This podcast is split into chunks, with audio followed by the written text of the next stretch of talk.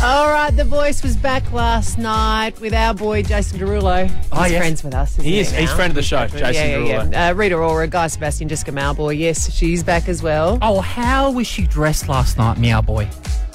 Uh, she always looks so beautiful, but then they put the worst dresses on her. Yeah, she has trouble with styling, doesn't she? Yeah, but it's not her. It's whoever's her stylist. At the end of the day, don't you put the clothes on? Don't you go, no, guys, this is not for me. There's been plenty of times I thought I was great when I left the house, but then I catch a sight of myself in a shop window and go, "Who the hell is?" Oh, I should have rethought that from the side. Anyway, some of the great voices we had, like the 53-year-old bloke got up and he sang Rick Springfield's "Jessie's Girl." It was karaoke at best, but he said he was doing it because his daughter had had a few knockbacks. She was a really good singer, and so they said, surprisingly although Sonia Kruger did have to ring upstairs to check that it was okay, um, that the daughter could actually then go out and uh, audition, right? Oh, wow. That is unscripted, television. Unscripted television, but hey, it was worth it. Listen to Shanae with Chandelier.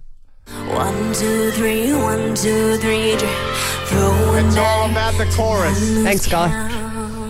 All about the chorus. As you can probably imagine, with that Goosebumps edition, um, all four chairs turned to her. Uh, ben was another good one. Now, we who used to play Unholy a fair bit for Sam Smith, didn't we? I remember that song. Remember that song? Well, Bring ben, it back, I reckon. Well, Ben came out and sang it. He's just, uh, it'll be really interesting to see how well he goes, but have a listen to him.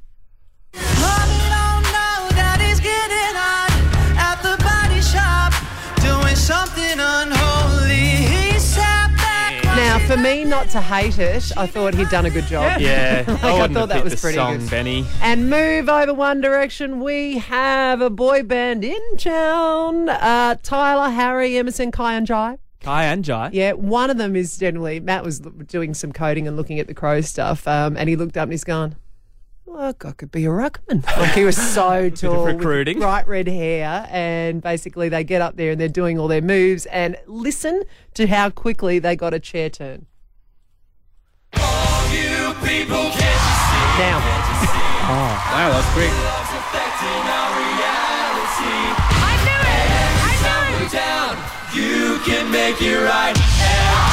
so good. They held all the dance moves and they were crisscrossing on stage, and everyone was going crazy. So they come as a boy band. Yeah, yeah, yeah, Because yeah, wasn't yeah. like One Direction put together or something Yeah. off of one of the shows? Yeah, that's right. Right back in the day. So they all kind of auditioned and then Simon Cowell mm. stuck them together and made a gazillion billion dollars off them. So, Was there yeah. an obvious bad boy amongst the boy band? You know, there's always one always that's bad the boy. bad boy. Not yet. I don't think it was the six foot eight redhead guy. He just looked too nice. Righto. But anyway, so that's a little bit of what's happening on The Voice. And yeah, Rita Ora turned within two seconds for those guys. But was there a Nicole Scherzinger in the group? Like in the Pussycat Dolls, where she was the only person that had an ounce of talent? No, I think this was a pretty evenly spread. Good. Yeah, no spice. No, um, what's her name? Posh Spice. no one being carried. Good luck for the okay. fellas. Yeah. Keep me posted because I won't and watch. let's go to The Rock and we'll finish on something that is just going to make your heart sing. Now, we know that Dwayne Johnson, the, aka The Rock, is a pretty nice guy. Comes from the wrestling world, ends up being one of the biggest movie stars in the world. Mm-hmm. Hello, everyone that's been listening to Moana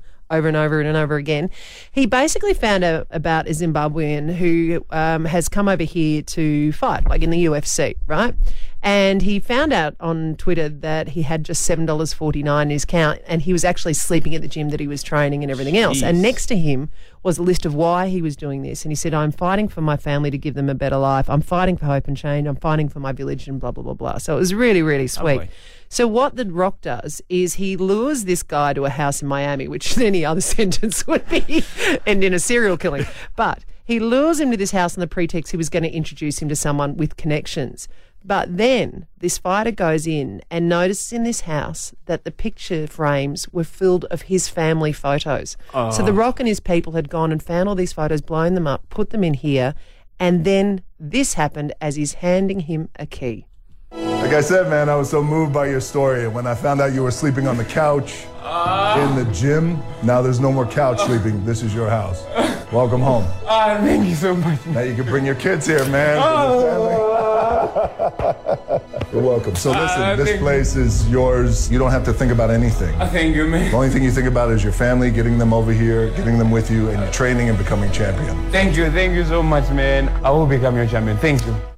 I'm tearing up. Shane's crying. I got him. Shane's crying. God, I hope he does well. It's That's so lovely, good. It is just so good. Anyway, and I think it was also The Rock that gave over a million dollars to the actors in this strike, you know, the actors mm. and writers in the strike. So he is a ripping dude. God, he's got some good coin, The Rock.